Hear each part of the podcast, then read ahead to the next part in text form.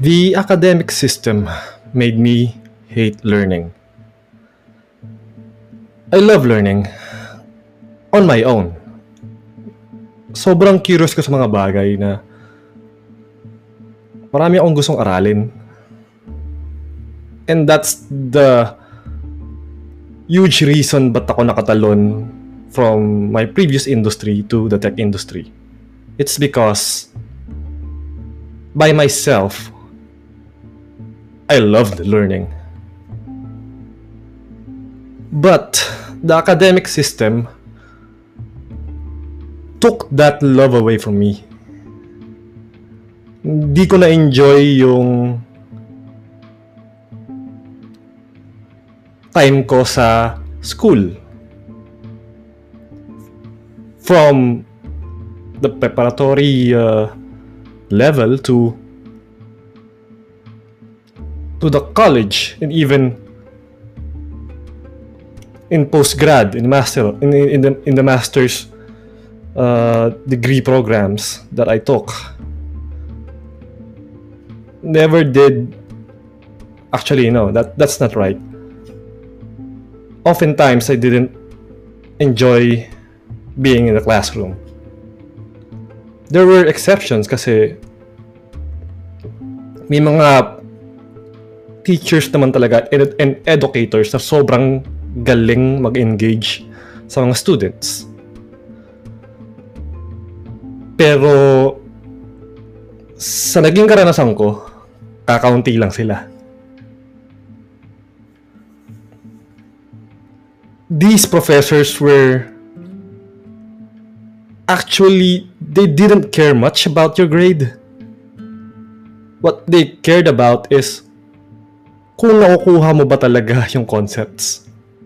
And they have the ability to break down complex subjects into something na magigets mo talaga. Yung tipong nasa iyo na talaga yun kung hindi mo magets yung isang bagay.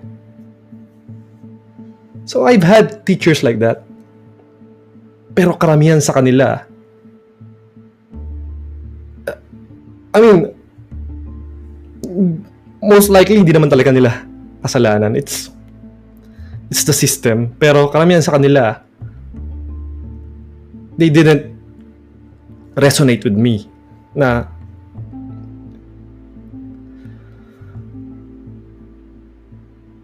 they took away you know, yung enthusiasm ko sa learning. Not only the teachers, but the whole system itself. I mean, sa ano lang eh, sa history pa lang, di ba? They force you to memorize dates, names, places. But in the larger scheme of things, ano bang kinalaman ng date na yon sa understanding mo about history? Wala. I mean, alam mo pakialam natin kung anong date, anong oras dumaan si Jose Rizal sa Pasig River bago niya niligawan kung sino mang babae sa may lugar na yon.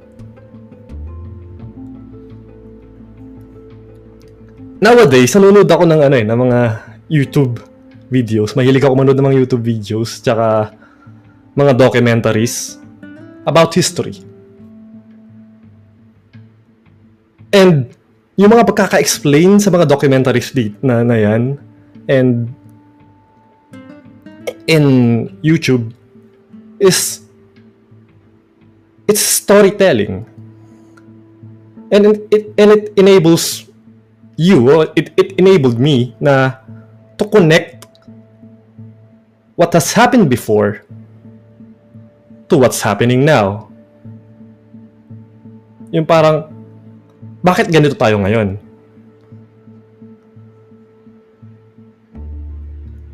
My history subjects weren't like that. It's more talagang memorization. And yung ganun na, na na patakaran or technique in teaching a subject, it's so mechanical, it's so robotic that you take away the student's critical thinking. History, I hated history. But now na wala na ako sa academe, I love it. You know? I watch a lot of documentaries about history to try to understand where we came from para you know, magets ko kung bakit ganito tayo ngayon. Same goes for other sub uh, for the ano, for the other subjects. Like yung major subjects ko, yung sa engineering. At nabanggit ko rin sa previous uh, podcast ko, uh, episode, na I hate to memorize. Even formulas, ayoko nag-memorize. Mas gusto ko, naiintindihan ko yung concept behind it. Kasi dun, yung pagka malalim yung understanding mo about the concept, you don't need to memorize na eh. Makukuha mo yung, yung mga formulas, kaya mong i-derive from the problem itself. You only have to memorize a few formulas, yung mga basic or yung mga foundational formulas. Yun lang yung memorize mo, then the other stuff you can derive from those foundational formulas. But in actuality, dapat hindi pinamamemorize yan eh. I love pagka yung professor sasabihin niya open book. Because sa totoong buhay naman talaga, open book ang mga bagay-bagay. Hindi mo naman kailangan memorize yung mga yan eh. Unless talagang mga tipong um, split second decision na mga trabaho na kailangan talaga like, yung calculation mo agad-agad. But kahit na eh. Nowadays, kaya ng computer yan eh. Yung gagawa para sa iyo niyan. What you need to know is the concept behind those formulas. The principles kung bakit ganun. So that you can make sound decisions. Hindi yung alam ko yung gantong formula, so what? Saan mo siya gagamitin? Math! A lot of these things hanggang ngayon, hindi ko magets bakit pinapamemorize. Those things should be open book. We should be teaching the students how to solve problems, not how to memorize. Kasi yung pinamemorize nyo sa mga estudyante, those are just tools. Oo nga, memorize ng estudyante yung, yung formula. Di naman niya alam gamitin. Para saan ba to? Derivi- derivation and integrals. Para saan ba tong mga to? Karamihan sa mga yan, hanggang ngayon, di ko alam para saan eh.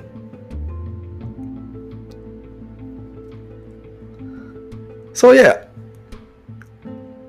Dahil doon, dahil sa pinipilit ng, ng academic system na kailangan, ang tawag nila dyan, parang trivia type na knowledge. Kailangan magaling ka sa ganun. I hated that. To a point na talagang nag-disconnect ako sa academe. Uh, or do, sa, sa, sa whole system, hindi ako pumapasok. Hindi ako pumapasok ng mga klase ko hanggang sa nakikout ako. And di naman ako nakikout dahil nagbulak-bulak ako, nagmuha ako ng kalokohan. Hindi ganun eh. Hindi ako pumapasok kasi nasa library ako at nag-aaral ako ng bagay na gusto kong aralin. I didn't know it back then na ganun pala. So, yung mga, yung mga sinishare ko ngayon, hindsight na lang eh, na, o nga, no, ganun pala nangyayari nun. I didn't realize na I should have, you know, at least I should have shifted uh, then and there to another course. But, you know, things happened and I wouldn't be here kung hindi nangyari mga bagay na yon. So, medyo natagalan nga lang yung reali- realization ko. So, maraming nasayang na oras And of course, yung emotional pain na, nang- na, na, na, na nadulot ng mga pangyayari na nag-fail ako, ganyan-ganyan. Although, of course, marami, malaki rin yung blame sa sarili ko. But yun nga eh, I didn't realize na napakalaking bagay pala ng ginagawa ng academy sa ano, laki ng effect sa akin na I was rejecting it.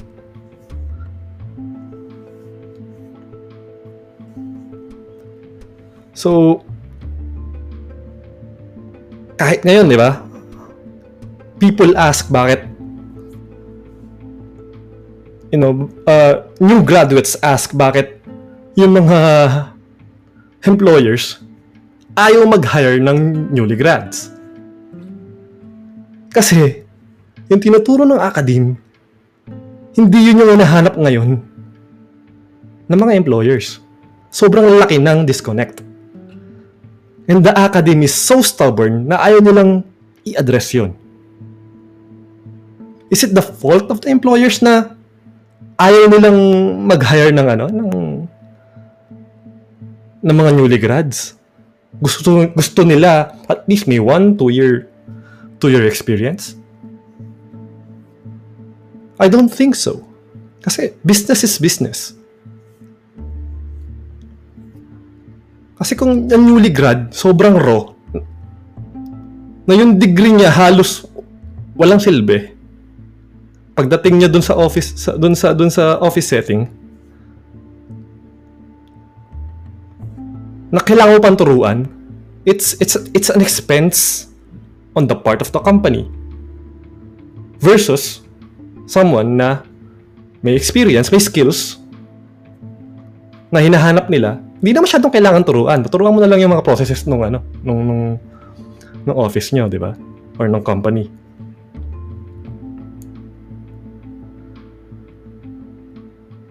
So, the academe, the academic system is so ripe for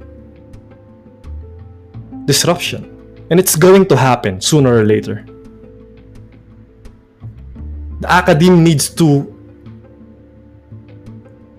needs to transform itself into something na helps students love learning again and to actually teach the students what they need para magkaroon na magandang career in life. And of course, and also, pati na rin yung mga life skills na nirereklamo ngayon ng mga ng mga colleagues ko, ng mga kasabayan ko na hindi tinuro to nung college, nung high school, like finance, taxation. Siguro tinuro pero dinadaanan lang yung hindi talaga nai-instill yung values or yung concepts dun sa dun sa dun sa student in a way na ma-appreciate niya. But ano, I'm I hope talaga na someday they could they could change the the, the, the system. Because kung hindi nila gagawin 'yan, ang gagawa ng paraan para magbago yung yung sistema are the companies themselves or the industry. Sinisimulan na ngayon eh ng Google, Apple, Amazon, gumagawa na sila, nag-experiment na sila ng isang educational system na pwedeng pumalit sa traditional education. So medyo napahaba na to and uh, thank you for listening and I'll uh, see you again next episode.